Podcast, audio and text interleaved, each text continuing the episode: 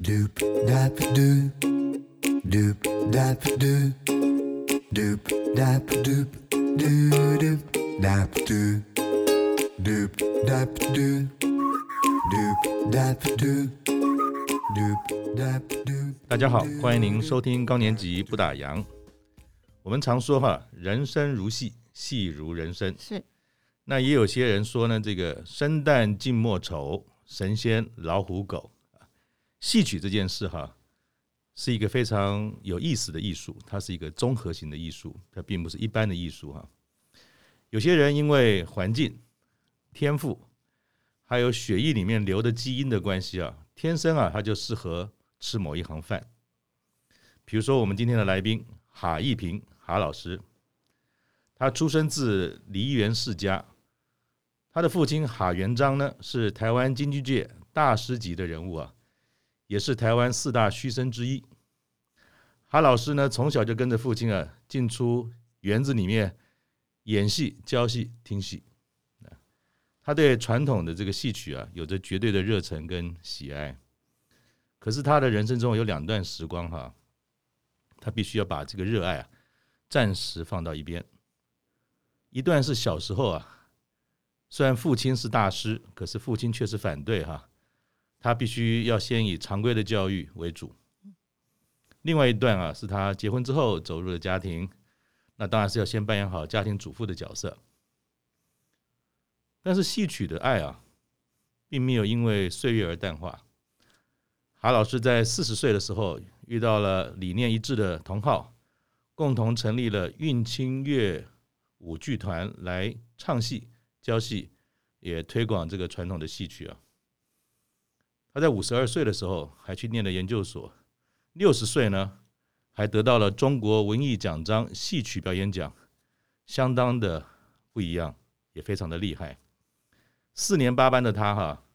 在这个当下和他热爱的京戏有着什么样的发展呢？那我们就来听听哈一平的故事。哈老师好，你好，各位听众，大家好。果然哈、这个老师的声音非常的标准，所 谓的金片子，一听就知道。哎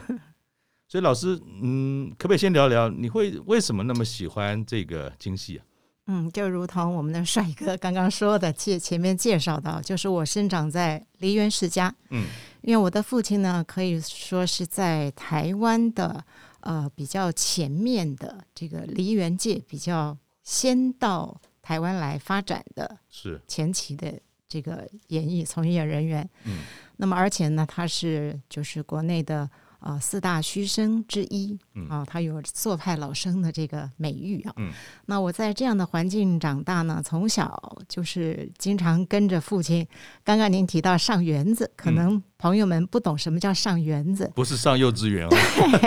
我们那个时候称就是到剧场。是就称为就是梨园界的啊，就称为上园子。对， 那就是说意思就是经常跟着剧呃父亲到剧场里面嗯啊，不管是后台啦，或者是他上班的地方，就是剧队大鹏国剧队。嗯，那么我儿时的这个童年就是在这样的环境长大的，所以。呃，刚刚您提到说血域里面就流淌着这样的一个，呃，算是遗传的这种养分哈。嗯然后再加上这样的环境之下呢，就是耳濡目染，嗯，那就是天生这个好像有这个细胞哈。嗯对于别人来说，可能呃没有接触过的，要学习或者要接触都很困难。嗯，但是对于我在这样的一个生长环、呃、生长的环境之下呢，嗯我要接触这个京剧或者是传统戏曲，嗯我都是能够很快。嗯就是学习的能力比较强吧，对嗯哼这方面了，对嗯其他的不知道 啊。您 客气就客气是光是对这方面啊，传统戏曲、京剧上面，我要学的话嗯，就是比其他人更快、嗯更容易入手，可能也就有是那这个个环境在，对，就是那。个环境培养的这个呃之下，所以耳濡目染是真的非常强大的力量。我发现今天有点奇怪，我是不是听您讲的这个晶片，怎么我觉得我的讲话也开始有点晶片子的感觉哈、好，那我们小时候常常说我的志愿哈、说我想做什么，有人想当飞行员、当科嗯当学警家。察，那你小时候是不是在写志愿的时候就说要跟爸爸一样在台上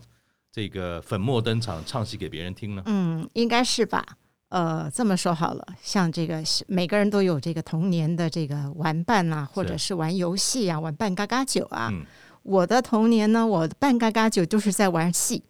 啊我就是常经常设计，就是小朋友几个啊，嗯我们就譬如说京剧里面的某一段戏嘛，譬如说石玉琢，可能嗯大家比较熟悉一点，嗯京剧来讲。嗯哎，我就会开始安排我们的小朋友。哎，你演什么角色？你演什么角色？我演什么角色？我好像导演一样。嗯嗯，然后就是每个行当我都可以教他们，就是嗯看完戏之后，我就马上就可以吸收了。嗯哼，所以我的童年的游戏都是在跟小朋友玩这些家家酒，我觉得特别有意思。所以就刚才我一开始破题的时候说是戏如人生，人生如戏。嗯，其实你从小长大的过程当中，跟戏这件事情就对，结下很多不解解之缘 缘。啊。那我去想象啊，就是您小时候，比如说您您的父亲哈老师，嗯那个哈元璋哈老师是哈，在台上表演或者教戏的时候，你嗯在台下看呢、有没有哪些画面或者回忆啊？哦，就是这说个可以有很多看故事看了着。你的父亲，因为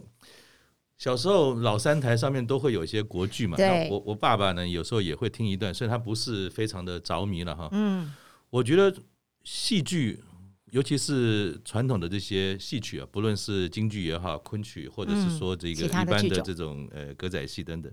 我觉得有一个画面是让我最我要怎么讲，会最让我英文叫做 shock，就是嗯突然把我给定住，就是他们会亮个相，哦，比如是，说不论是老生或者是花脸，他。当一当一当一噔，对他他突然会跟定个相，我觉得嗯好像空气就凝结了。对，您就啊对，所以我不知道有没有一个画面，在你小时候看到父亲，让你特别着迷，然后就说，嗯，总有一天我要跟老爹一样。嗯， 您提到这个亮相是我们就是这个传统戏曲特有的，嗯在西方的戏剧就没有这种东西。是，那么，呃，怎么说？刚刚提到说，在舞台上，我在台下看戏当观众，他小观众、小戏迷，嗯其实有很多很多的故事嗯啊、譬如说，举两个例子吧，在我还不会说话的时候，哦，啊、就是妈妈抱在怀里的时候，嗯，啊、看到父亲呢在台上的演出，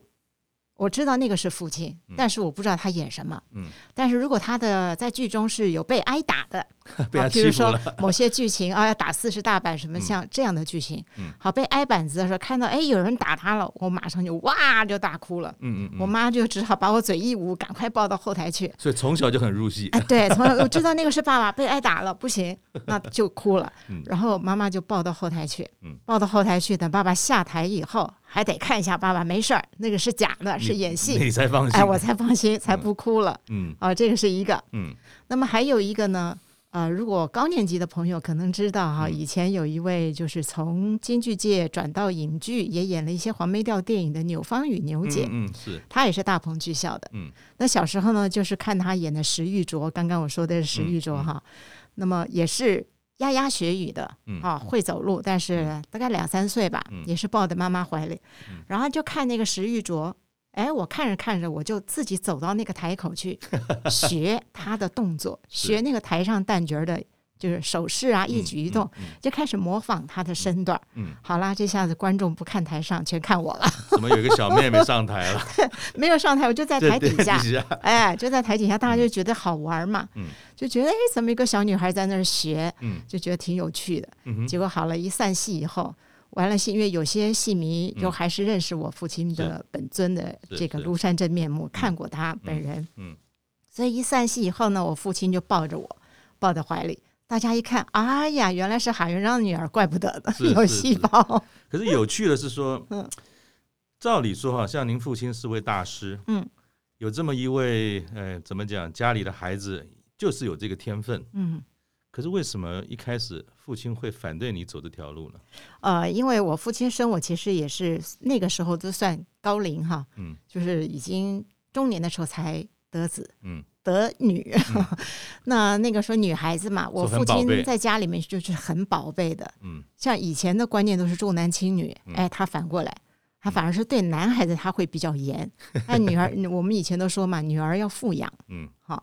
那所以他都是对我非常的宠爱，非常的呵护。嗯然后那我从小就喜欢呀、就想要进军校，哎，他就不让，嗯，因为他自己吃过这个苦。据我母亲的说法呢，是在一行怨一行，其实也不是在行怨行，就是说他自己吃过这行的苦，他不愿意他的孩子们再吃同样的苦那。这行的苦到底是什么？嗯，比如说这个练功，基本功就是一个最苦的事情。好像要跟那个少林寺一样，一大对早，就要而起且你床得就是住到剧校里去嘛。哦，有那他从来没有离开过，他舍不得嗯嗯啊、嗯放手让女儿去嗯离自己这么远，然后去受那些苦。嗯然后还有一个关键的问题是，以前他们的科班儿啊，嗯就是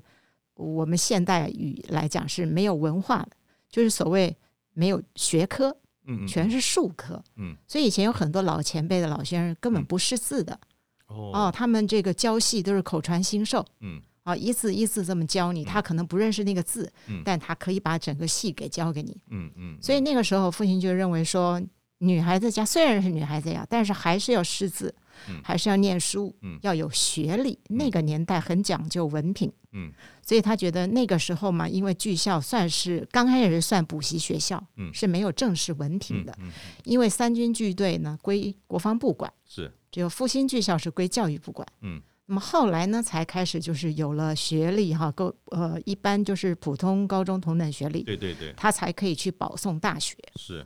但是在我们那个时候，他就觉得我还是去念正，就是一般呃普通的学校就好，不要是入剧校，还是要念书。那那你当时有没有跟他在家啊吵吵哭闹啊闹？因为刚好嗯我隔壁的那个就是玩伴嗯邻居，嗯他比我小一岁，他那去我了们那个时候都是小学四年级啊， 对就要可以进去嘛对。他去了，嗯我也想去，我父亲就不让，都躲在棉被里哭啊。嗯嗯，小时候，就说没办法，就说老爹说不行就不行嘛。可是对后来好像他放你去了，那那他又啊怎么 被说他服了呢？他没有，他那个时候他就有说了，你要喜欢可以，嗯，那将来呢？因为那个时候我们那个时候是文化学院，还不是大学的，嗯文化学院的五专部呢有一个戏剧专修科，他让你可以去考那个学校，嗯啊，那个就是呃，我们戏剧专修科就是都是教国剧嘛，嗯哼呃，我可能提几个名字，大家比较熟悉。我的第一第一届的学姐嗯是崔台青、哦张丽敏、是龙龙，嗯哦，都是那个年代的知道的人啊。，是嗯是是呃所以我们五专部也出了很多的名人，像什么小亮哥，大家知道吧？嗯嗯啊、嗯嗯小亮哥啦，以前唱歌的王梦丽，嗯演电影的逍遥，嗯哦、很多很对出多，了很多明星对，，在都那是个年代，呃我们那个年代的。嗯所以后来那个时候初中一毕业，嗯，我什么学校都没考，我就一头钻进 去了，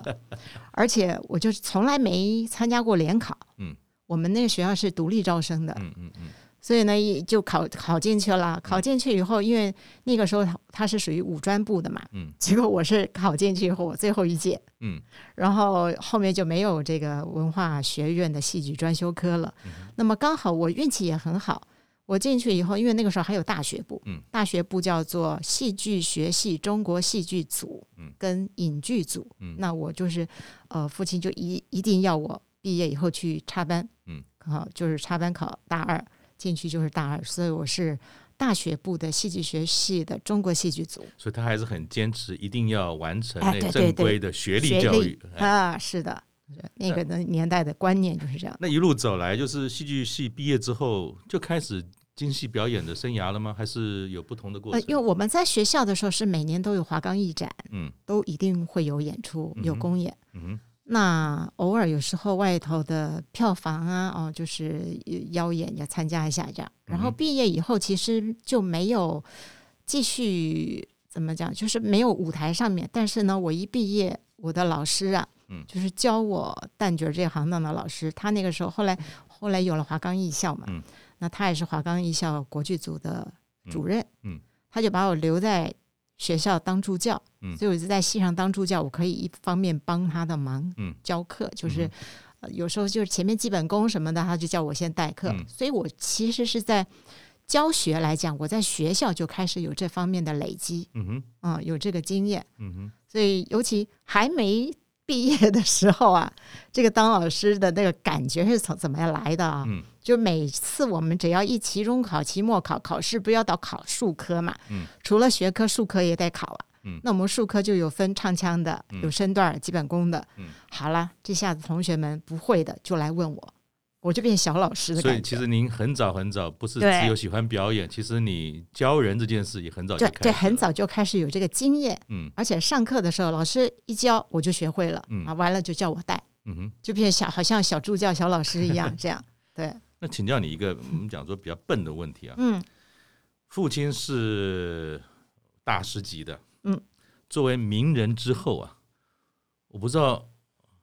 您的父亲给您的是压力，嗯，还是传承？就是一般人就说哦。哦，哈一平啊，哦，你这个信一看大概就知道，可能那个跟年谁代有关系。那 是父亲给你的，就说他的这个大师级的这些丰功伟业，嗯，对你是负担还是鼓励？都有吧？怎么说？嗯，如果是台上的，就是专业来讲，嗯。你演不好，你自然有压力。人家说：“哎，人家女儿不过对呀就怎么就这如样此是不而已是啊。好，这是一个。嗯那另外一个呢，就是其实我以前啦，嗯，可能这个年龄哈增长，我们刚好接高年级话题啊，是，就是年轻的时候演戏反倒不那么紧张，懵懵懂懂的，你本来就喜欢，而且你很容易上手，嗯你就很有自信。嗯，我就是哪怕我生病发烧，呃，我也上去，我就是可以把它吃下来，可以撑完，嗯然后觉得自己还挺有自信的就。不怕。不怕哎，不懂怕，就是出生之犊那种那种感觉。是，反而是到年龄增长了以后再上台，哎嗯，会有点怯，嗯你你就有点害怕，开始懂一些人生的经历啊，嗯开始懂了一些东西以后，你就发现好像不是那么简单的，嗯不像以前那种。出生之犊的那种精神，你会考虑的更多。就见山不是山了哎，。对了，就反而是有点好像走回头路的感觉，其实是也是一种增长，一种进步。那你我开也始会去我琢也磨，在一个嗯好像访谈里面有有有看到您说了一些话哈，就其实您父亲在您成长的过程当中，好像也不太多亲自指导你一些事情，啊，他不教我的，一一直到好像某一个场合，你才发觉说原来父亲的这些功力也是这么的浩瀚，那嗯是一个什么样的场合？就是我们合演啊，父女合哦演，是哦，因为这辈子唯一最感到很欣慰的事情，我可以跟父亲同台演出过两出戏，嗯，一个是《打渔杀家》，一个是《南天门》，嗯，那个时候 其实有很多梨园界嗯哈，有很多这种父子档、父女档或者是夫妻档，就是就是亲呃家人嗯家的人这种的哎是搭档的演出，嗯，那那个时候因为我们是妇女嘛，嗯所以他很在意，呃，我不知道高年级朋友记不记得以前有一个电影明星武打的叫嘉玲，嗯，她呢是复兴剧校第一期的，嗯她是刘富文，那她的父亲是唱小生的刘玉玲，嗯也是前辈，台湾的前辈，嗯那么因为她唱小生的嘛，嗯所以就有很多爱情戏嗯啊、这种呃才子佳人的戏，嗯，那跟她的女儿搭档的话，就变成是情人情侣，就是风花雪哎月，有点的怪怪的。这种机会。 但是他们也也有演也过，也比如说做了红娘对啊，或是者什么是，还是有演过嗯。但我父亲在这这一点上面，他就很坚持，他嗯就认为我们妇女不可以演的，即便老生也有一些这个爱情戏的这种嗯嗯嗯剧嘛嗯，比如说《游龙戏凤》啊，就是老生的嘛嗯哈嗯。但是他就不愿意嗯我跟他演这样的对手戏，嗯，反而是只要是剧情有妇女的戏，我们就可以搭档演出。所以父亲对于这些规矩，对或者是他说很在意守份这件事情，哎他很对对在对意的。嗯他很在意，所以呢，我们就演了两出呃打渔杀家，就是真妇女演假妇女，嗯，好、剧情里面就是妇女，嗯然后南天门里面是一个小姐跟一个老仆人，嗯，其实南天门就是土地福德正神，嗯就是他归天之前的嗯这个人生的故事，这样，嗯嗯、所以在这点上面他很坚持，嗯然后呢，就是在这个合演的契机的当下呢，跟他同台了，你会被他的那个专业，嗯他散发出来的那种舞台魅力给震慑到，嗯你就会觉得，呃，比如说举例哈，我们演打渔杀家演妇女，嗯那么他们是这个打渔家的，嗯哦，渔家的妇女，所以呢，他希望，呃，他的女儿不要都是这在剧情里面。希望他女儿不要平常都是渔家打扮，还是要有一点小姐啊、嗯女孩子的样子。 但是因为你你他是这个这个打渔生计的，所以他觉得渔家打扮方便嘛。嗯嗯所以在剧情里面呢，有一个有一个点就是女儿还是啊、呃就出来端茶给父亲呃喝，嗯父亲一看。叫儿不要瑜伽打扮，你怎么还是瑜伽打扮？嗯嗯然后女儿就要回说：“我生在瑜伽，长在瑜伽，我不教儿瑜伽打扮，我要怎么打嗯扮呀？”嗯嗯啊，父亲就嗯，就会来这么一下子。 哎，那个时候我就觉得，哎呦，跟他对戏排戏的时候，我就有点吓到，我想，嗯，又不是真的，干嘛那么凶？嗯嗯，因为在家里面私私底下跟父亲从来没有这种嗯威严过，嗯，我都是打打闹闹，因为嗯呃，曾经哈，这个嗯题外话讲一个小故事。嗯以前我们家是习惯用那个帮佣用是佣人，是是，所以我母亲以前有家里面有一个陈嫂，呃，她呢是重男轻女的观念，嗯，那那个时候只要我父亲一下班回来，热天气热，夏天他就会光个打个翅膀，嗯，就是光光着脊梁，嗯然后呢。他在吃饭，那我就会跟父亲撒娇嘛，小小妖女，嗯我就会坐坐在父亲的那个肩膀上面，是父亲很喜欢把我放在他肩膀上面，他怎么吃饭？嗯嘿，那个陈嫂一看可不得了，你赶紧下来，女孩子怎么可以骑着男人的头上这样？嗯，嗯他就在那骂我，我父亲反而骂他嗯，说你不要管。就他一生气，辞职不干了。。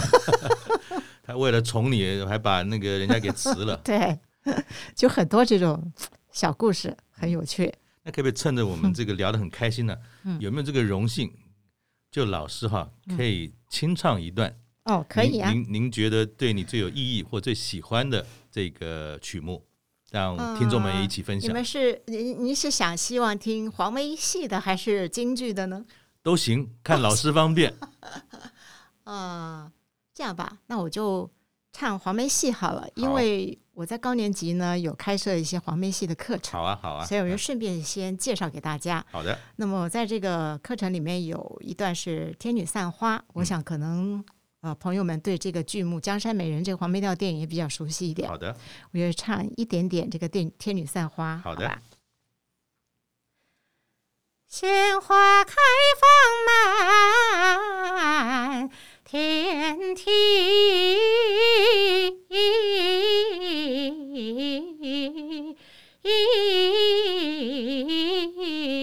满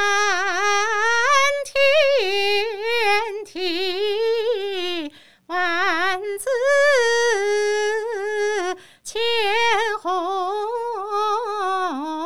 万紫千红别有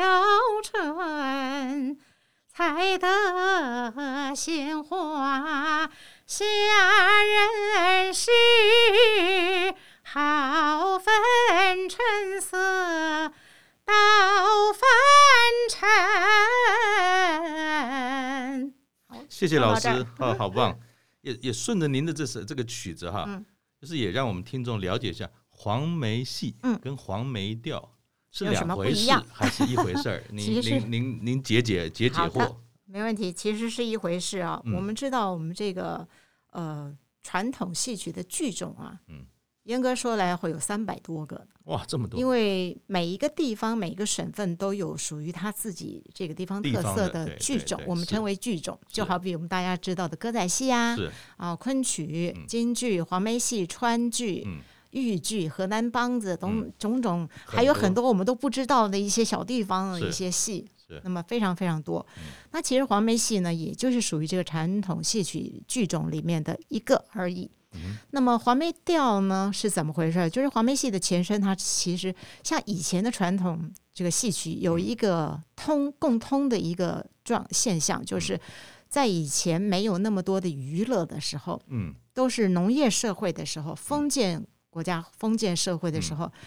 大家都是在忙这个农事嘛，嗯是或者是在一些呃乡野之中，常常会有山歌的出现。嗯嗯，或者在农忙的时候、农闲的时候啊，唱唱歌，一啊，就边是劳动一哎边消唱歌，遣，对对啊，这个这个兴趣，嗯只是那个时候的，就是刚开始就只是对唱嗯山歌，慢慢的开始形成了有角色扮演，嗯，就是我们所谓的三小，不是骂人哈、嗯嗯 三小指的是行当，嗯就有小生、小旦、小花脸、小丑，是哦，是这样一个行当的形成。嗯然后慢慢的呢，哎，有有角色扮演以后，开始有故事情节的加入，嗯，慢慢就开始有一些剧本，就是、呃戏码的产生，嗯，小戏啊、大戏啊，依照各个不同剧种啊，嗯它就它就会发生呃这个有一些故事情节、历史的啦、爱情的啦、神话的啦，哈、好，那么黄梅戏呢，它其实是有很多种说法，嗯众说纷纭啊，就好像那个家长找小孩子，或是小孩子 认祖宗那种那种感觉，嗯每个地方都说，呃，众这是说我们的纷纭， 哎，哎众众说说纷纭，纷很多纭种说法，是综合一下呢，黄梅戏它是有一种说法是它是诞生在湖北省的黄梅县，哦，啊，但是呢，它其实是在湖北、安徽、江西这三角地带都有风行这个戏。嗯然后呢，比较后来就是近年发现，其实黄梅戏它的语言嗯更接近安徽省的安庆嗯啊，它的语言呢，因因为呃每个剧种它的这个呃里面的讲话你会都大概不可一以样推推断的出来是对跟哪个地区对对有对关系的。嗯啊、那个方言会不一样，所以就是大概综合一个说法吧。是，啊，黄梅戏诞生。那么黄梅调是怎么回事呢？就因为那个时候黄梅调一系列的电影就是由李翰祥导演的，嗯他根据了黄梅戏，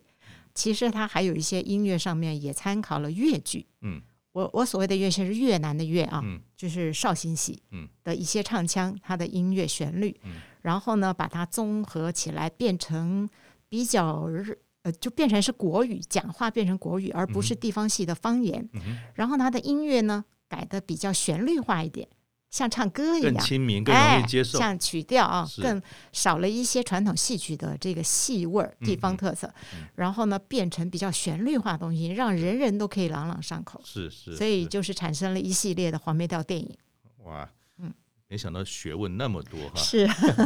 那老师，你大概在四十岁的时候啊，嗯和这个好朋友一起成立的韵清乐舞剧团剧啊团，一对直到今天，那剧团也做了差不多二十多年了二啊。十三年，那想当初，反正就诶、有了自己的家，有了婚姻，照理说就安安稳稳了。嗯，那怎么在中年的时候哈、四十岁左右又重新了更积极的创立了剧团？其实那个时候是因为我父亲早年，呃，因为他那个时候有在那个时候的社教馆哈，现在叫做台北市艺文推广处，嗯，他在社教馆也有教授，因为退休了以后是，他就在那边有教京剧。那那个时候，因为我们住在新竹嘛，所以呢，那父亲因为我们眷村的房子改建，所以他就搬过来跟我母亲。我母亲后来身体不好，就接到新竹跟我一块儿住。那那个时候呢，他只要到台北，还到文大上课，到社教馆上课，我就每个礼拜就开车接送他，嗯，然后接送他上课，所以那个也是一个因缘际会啦。嗯，那么在我送他去社教馆上课的时候，刚好那时候有一个严艺林老师，他原本是唱越剧、唱绍兴戏的，嗯，他在那里教黄梅戏，嗯，那那个时候呢，我就看，哎，很有趣啊。我我那个时候以为说他教的是正统的黄梅戏，嗯就后来呢，去接触才知道，他其实也是教一些黄梅调电影里面有的、这个、更大众化的，呃更大众化。嗯那么也是这样因缘际会呢，我就跟严老师一起合作，就在那边一起教嗯黄梅调。嗯哼，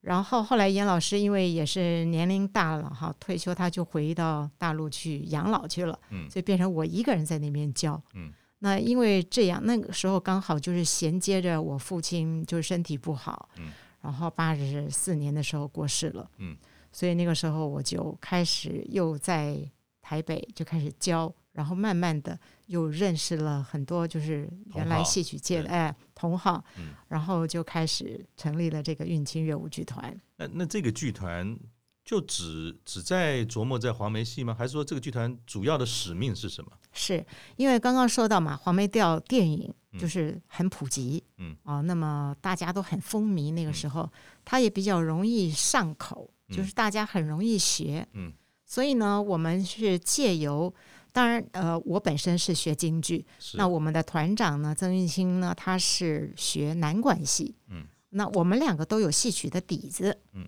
再加上我们团长呢，他其实非常多才多艺，他除了戏曲呢，他从小接触舞蹈，接触国乐，啊是弹拨乐的，所以他自己对于呃音乐方面跟这个舞蹈方面，他也都非常的专业，很专长。嗯哼那我们就一起来合作创立这个剧团的时候，我们就发现，不管是南管戏也好，是京剧也好，其实都比较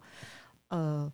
就是对于初入门的观众来讲，可能比门较有槛距门离，门槛高了一对，点，比较有距离嗯。哎、反而是黄梅调电影的话，哎，一讲到《梁祝》，无人不知，朗朗无人上不口晓，哎对，所以我们才觉得说，哎，这样子的话呢，我们就剧团主推黄梅调嗯电影嗯的这些剧码，嗯慢慢的把观众拉进到剧场以后。嗯我们再加上一些传统黄梅戏的元素，嗯把传统真正传统的黄梅戏介绍给观众。嗯哼，就等于大家已经入门了，然后再开始认识啊，其实黄梅戏也很美，呃，慢慢也可以听得懂，嗯哼，也可以就是入门再进阶了。嗯哼，然后也有很多的观众就变成我们的学生，嗯哼，嗯，就是呃剧团，所以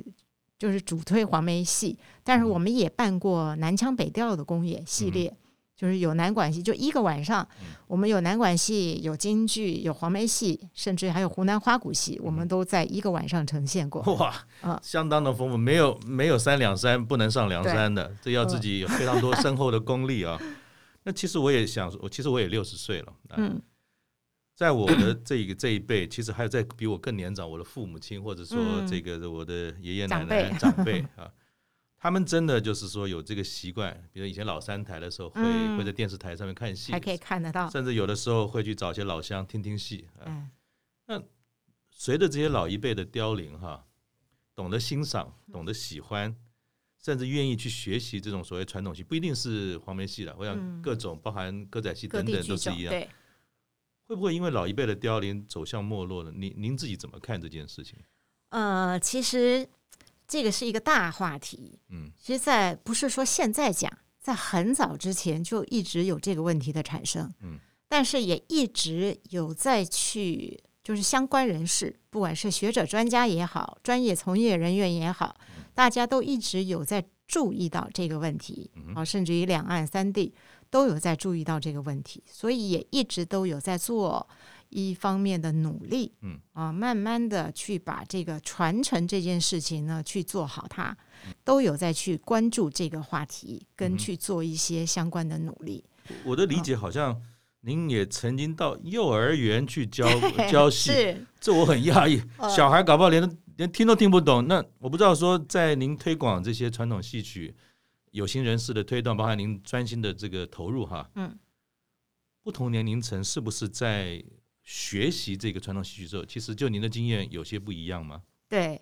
呃，刚刚您提到的那个幼儿园的问题，那也是我还在学的时候，嗯因为在学校学了一下那个，我记得那个时候好像是有一个编剧，就是电视台编剧的嗯嗯老嗯师，嗯还是戏剧指导，我也忘了。嗯反正呢，他教了我们一个课，就是怎么如何写企划书，嗯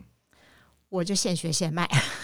然后因为那个时候刚好有一个点子，是因为我的姐姐有在这个幼稚园教书嗯啊，就是当老师。然后那个时候我就在想，哎，幼稚园有舞蹈班，嗯，有才艺班，有钢琴班，为什么不能有国剧班呢？就是没有。 哎，就是没有。所以呢，我就写了这么一份企划书，嗯，我就给我姐姐看，嗯，那我姐就叫我直接拿给园长，嗯园长一看特别好，特别喜欢，那你是怎么打动他啊就的来吧嗯，呃，他就看我的企划书，然后我的企划书里面有一些我的理念嘛，嗯小朋友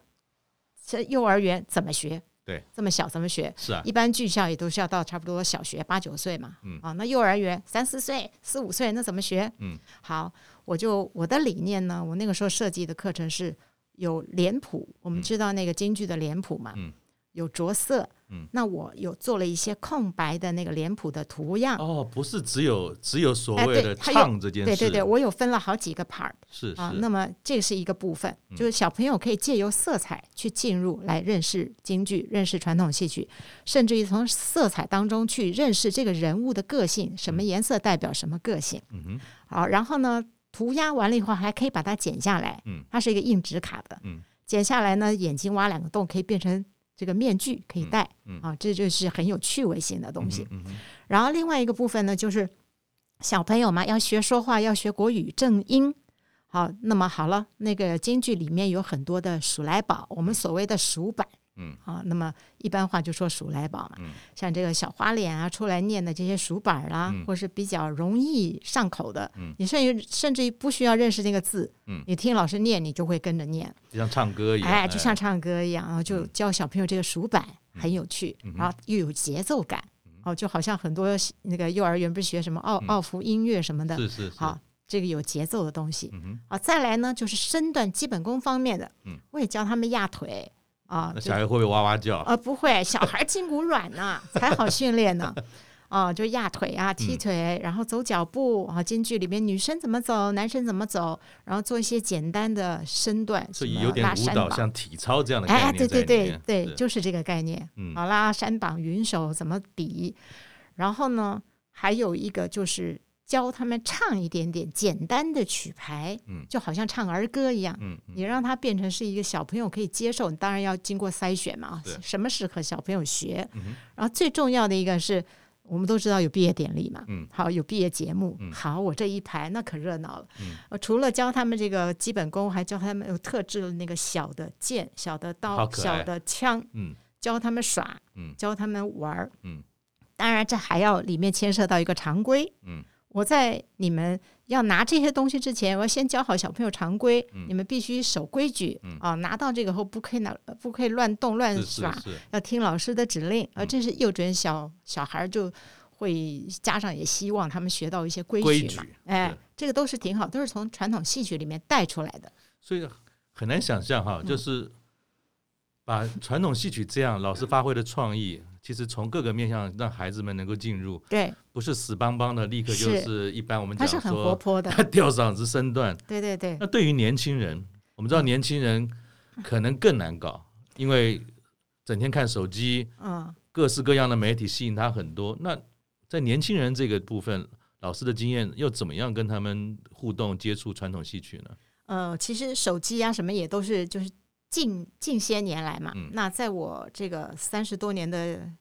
三四十多年的 教学经验当中的前半段的时候，其实对还没有手机这些东西，对，所以其实也有一些年轻的朋友嗯就是喜欢看黄梅调电影。嗯，那个时候也都是小戏迷啊，可能跟着妈妈、爸爸到戏院里面看对电对影，对，然后看到《梁祝》那么小，看到就会掉眼泪，就会哭了。是哦，可能从那个小时候就开始培养起这个黄梅调呃电影的兴趣，是，所以也是会有一些年轻的孩子们，再加上呢有一些学校，嗯，有些社团，嗯，有的时候我们去做讲座啦，嗯或者是去演出啊，或者干嘛，就是可以带动一些年轻学子们。有时候你要叫他们进剧场来看戏，然后写报告啊，哈、这也是就是无形当中就默默的去推动一些观众进场，那像我们这种已经呃高年级，就中高年级哈， 是，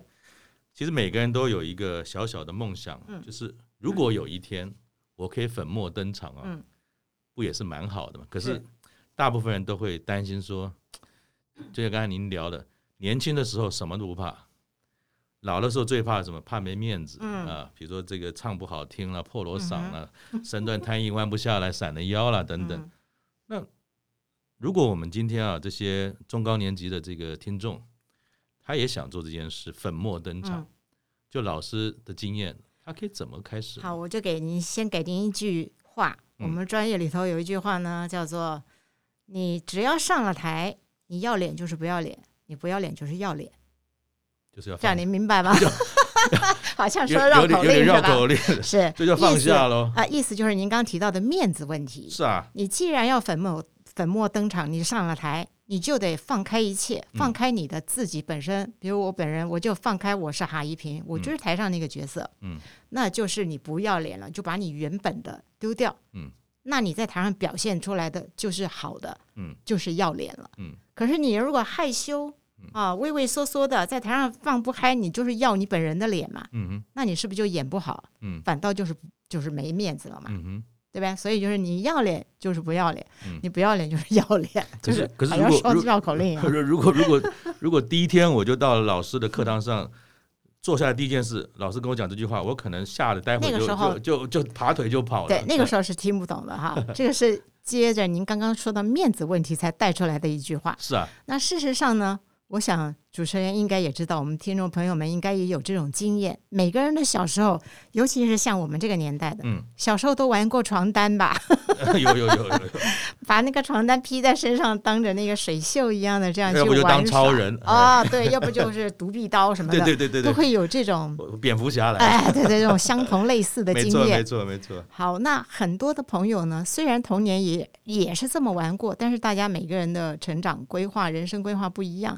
可能就忘记这些事情了。嗯但是回过头来说，我们到了这个年龄，大家都退休了，嗯，哎，开始回去回想到童年的一些梦想嗯。可能小时候他就有也做过明星梦啊，嗯对不对？只是因缘际会没有走上这条路，嗯哼但是现在退休了，以前都在忙，可能忙家庭、忙事业，没有这么多闲的功夫。嗯，哎，现在反而多出很多时间来，嗯是不是可以一圆儿时的梦想呢？是啊，好，那我们就可以来上我们的高年级的戏曲班的课程。嗯哼我们在这课程当中呢，就大家不用害怕，我们就是从一点一滴，从最初初的刚开始的入门的一些戏曲概论、嗯带入、介绍，让大家认识。嗯哼然后慢慢的一点一点的把大家耳熟能详的黄梅调这些曲调换回，唤醒你的记忆。然后呢，我们再进入一些身段啊、这个训练简单的，让大家不只可以唱，还可以动。甚至于有一天呢，我们可以直接站到舞台上去，从观众席走到台上。像像像我就最害怕就是我嗯破锣嗓， 虽然老师刚才讲说要放下，不要害怕等等哈。那你刚才提到那个幼儿园的这个嗯设计啊，跟呃我的了解说，老师其实对于像我们这种四五十岁以上中高龄的朋友啊，其实老师也帮我们设计了一些方法。嗯，那些方法好像是说，先从了解，对，慢慢的接触，是，还可以分阶段，对对对，然后以最没有压力的方式，可以分次的来上课。嗯，而不是说好像你就一定要上完一系列才能够对，上不用害台。怕。 所以老师，我不晓得说在在您这样的设计过程当中哈，你看到我们中高龄的这些朋友想要走出来，走自己的梦，嗯，戏曲，我们讲人生如戏，戏如人生嘛，暂不论能不能够真的粉墨登场，嗯，如果有机会跟您来上课，你觉得我们可以得到最大的收获是什么？我想其实艺术也是一种心灵治疗。嗯，好，这个又是另外一个话题了。但是我觉得是很有效的东西，就是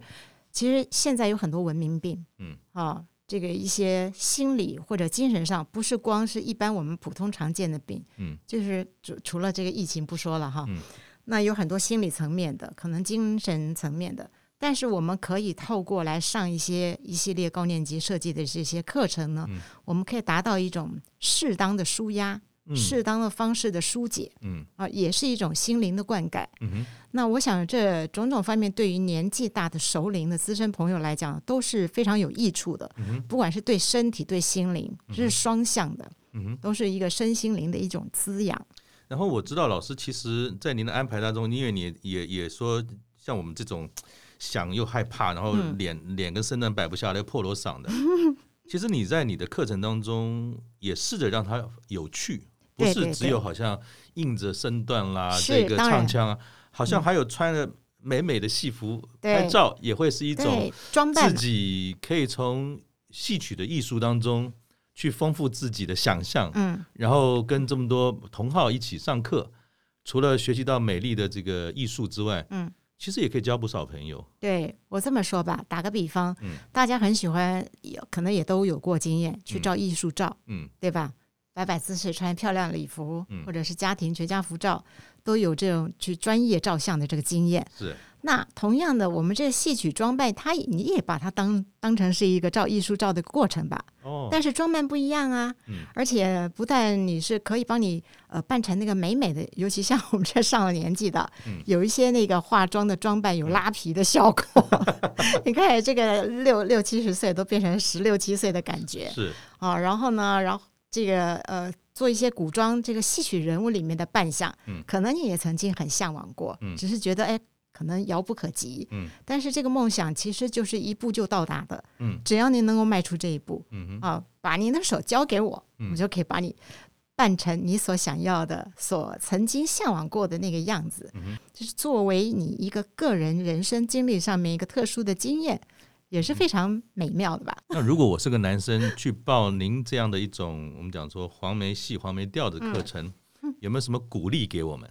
哦，没问题啊，因为我们还是有一些不同的剧码，嗯跟不同的角色嘛，嗯还有不同的行当。嗯那在大家来学的过程当中，可能也会接触到，嗯，譬如说，我举个例子，像我们在课程里面有一段戏凤，嗯，大家应该很熟悉大牛吧？对对啊，我一见你就讨厌，应该对大对家都对对会。对，所以，如果是男性朋友来呢，你也可以就是加入这个片段、是这个部分，也会很有意思。所以老师会因材施教，就像我们讲“生旦净末丑”，其实神仙老虎狗神仙老虎狗。所以，诶、只要有心，其实，在戏曲这个领域，不一定要把传统戏曲看得非常的严肃，对，反而是有很多这种小乐趣、小创意，嗯跟着老师认识朋友，一起玩对就是了。对，扩交扩大你的生活圈子跟你的这个交友圈子，而且都是同好，会有不一样的乐趣。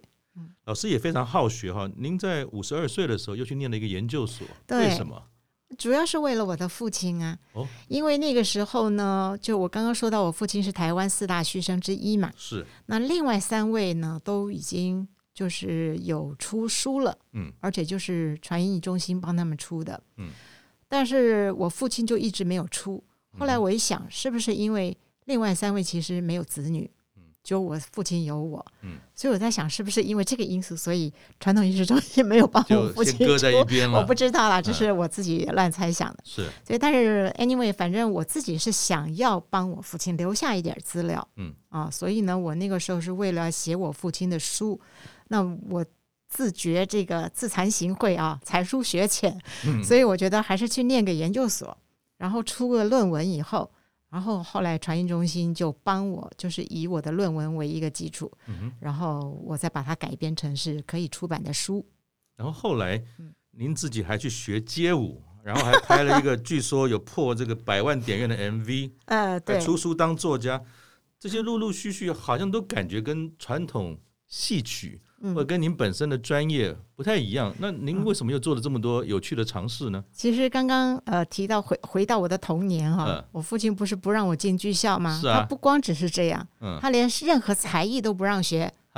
他就是只能专心念书好。好念书，你要我喜欢音乐，想去学乐器不准；喜欢舞蹈，想去学舞蹈不准。反正你要想学什么都不准，你就好好念书吧。嗯，我想可能一方面也是那时候家境不是那么优渥哈，当然， 然后呢，就希望我专门就是专心念书，不要心心有旁骛。嗯，所以但是这些细胞，就像我刚刚讲的，很多朋友小时候都玩过床单，嗯然后就可以来圆梦。那我去跳街舞也算是我的圆梦吧？因为小时候有很多不是只有戏曲而已，对对你对，有就很是多不让想做的事。事，嗯。所以我也觉得，哎，那虽然是年轻人的东西，嗯但是哎，我也不觉得我老啊。所以，所以可能我们也要把自己的脑子呃调整一下。嗯对，作为一个传统戏剧的传承人跟老师，不代表我们一定就是传统，嗯，反而我们可能有更多的创意跟对思考，是可以从传统为基础应用在我们各个领域当中。老师从小蹦蹦跳跳，嗯，虽然喊老爹不准这个不准那 个，但是六我十老了岁自己可以玩一玩。 我还是可以做很多有趣的是嗯事情，不要受年纪的限制哈。就像有一句老话，大家都知道的，“活到老学到老”，是不是？嗯，是其实我是倒着说的，嗯，我是学到老，活到老。太棒 了。那对您来讲哈，因为你刚才讲到年纪也慢慢增长了嘛哈，嗯承传承啊跟推广这件事情，对你是不是越来越重要？会会很想要做一些事吗？嗯，其实还好哎，嗯就是顺其自然吧。嗯我能做什么？嗯，我有什么机会做嗯就做。嗯，我没有太特别设限。嗯，我觉得我们都这个年纪了，其实也没有什么雄心壮志。嗯，啊，只是如果机缘啊，一切都是最好的安排嘛。嗯，能够怎么走，我能做得到，我就做。就是随缘，随缘随缘，尽力而为就对行对，了。没错，那以前我们记得小时候啊，就看国剧都是老三台的下午时段嘛。是，如果现在有兴趣，今天刚好听到老师这些解说，嗯我们也想去听听剧，嗯啊，我不知道在在呃大台北地区啊有没有什么地方，嗯您是可以建议说，如果有兴趣可以去那边，就会有这样的传统戏剧，我们可以接触得到的。。嗯，当然，首先要推我们自己运清乐舞剧团的公演了是呃，大家可以上脸书看我们运清乐舞乐舞剧团的粉丝专业，嗯只要有演出讯息或者有任何课程的讯息，都可以在那边可以搜寻得到。嗯啊、然后呢，除了我们自己剧团的公演啊，我们也有我们自己的研习班，那么也有一个圆梦舞台，嗯也欢迎有兴趣的朋友一起来参加。是当然，高年级这边也是一个非常广、非常好的平台。嗯，呃，有兴趣的朋友也可以搜寻一下这个高年级的网站，就是我嗯个人开的课程。嗯哼然后，另外，如果大家想要进剧场去看戏，可以多关注两厅院嗯啊、的一些戏剧，就是演出动态。嗯，还有呢，就是因为现在国内除了国光剧团国家的，另外还有什么新剧团啦，还有当代剧团啊，都还是有一些其他的。呃，就是专业的剧团，大家都可以去搜寻得到他们的所有演出相关活动。谢谢老师哈。最后想请教您一下，您也六十有四了，嗯， 可是每天这么忙碌，要管那个剧团的事，嗯，老师教课，自己还要演出哈。是对于你来说，目前这个当下最重要的事情是什么？然后你对自己接下来有什么期许吗？嗯，就是我刚刚说的一切随缘，嗯但是所有的事情都是我喜欢要做的，嗯我喜爱的，而且比较可以得心应手做得到嗯的，就是能力所及的。哦，其他什么大事我们咱们也做不了，嗯 咱们就尽量可以在这条路上呢，呃，默默的耕耘，可以撒多少种子就是多少。嗯那么也希望有兴趣的朋友啊也给我们一个机会，我们大家彼此互相。我常喜欢说教学相长嗯，我在教学的过程当中，我自己也获益匪浅。嗯哼那也希望朋友们也可以加入我们的行列，一起来玩儿，嗯，啊，一起来加入，体会一下。你可以从这个不同的体验当中，一定会有不同的收获。嗯谢谢老师，还是回到一开始讲的那一句：人生如戏。嗯是，戏如如人人生， 谢谢韩老师，韩一平韩老师，感谢谢谢您，感谢您，下次见，谢谢，拜拜拜。